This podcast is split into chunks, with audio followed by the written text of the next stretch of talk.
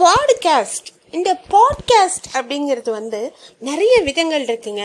Podcast forms அப்படின்னு சொல்லலாம் இல்லை பாட்காஸ்ட் டைப்ஸ் அப்படின்னு சொல்லலாம். இது வந்து மெனி டைப்ஸ் இருக்குது பட் மோஸ்ட் காமன்லி யூஸ் பண்ணக்கூடிய டைப்ஸ் பற்றி மட்டும் நான் இப்போ சொல்கிறேன் என்ன அப்படின்னு பார்த்தீங்கன்னா seven type of podcast formats வந்து இருக்குது என்னென்ன அப்படின்னா first interview podcast second cohosted format of podcast and third one educational podcast fourth solo podcast fifth நான் ஃப்ரிக்ஷனல் பாட்காஸ்ட்னு சொல்லலாம் இல்லை நியூஸ் ரிலேட்டட் அண்ட் ஃப்ரிக்ஷனல் அந்த மாதிரி சொல்லலாம் so sixth one podcast theatre So தேட்டர்ஸ்னால் எதுவாக வேணால் இருக்கலாம்.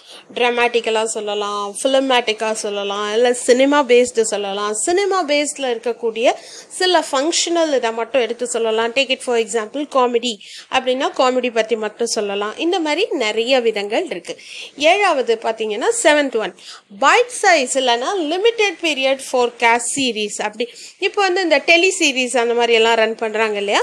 அந்த மாதிரி பர்டிகுலர் பீரியட் ஆஃப் டைமுக்கு மட்டும் ஒரு ஷார்ட் ஸ்பேன் ஆஃப் போட்காஸ்ட் சீரீஸுங்கிற மாதிரி ப்ரிப்பேர் பண்ணி அவங்க வந்து they can talk in that format so thank you for listening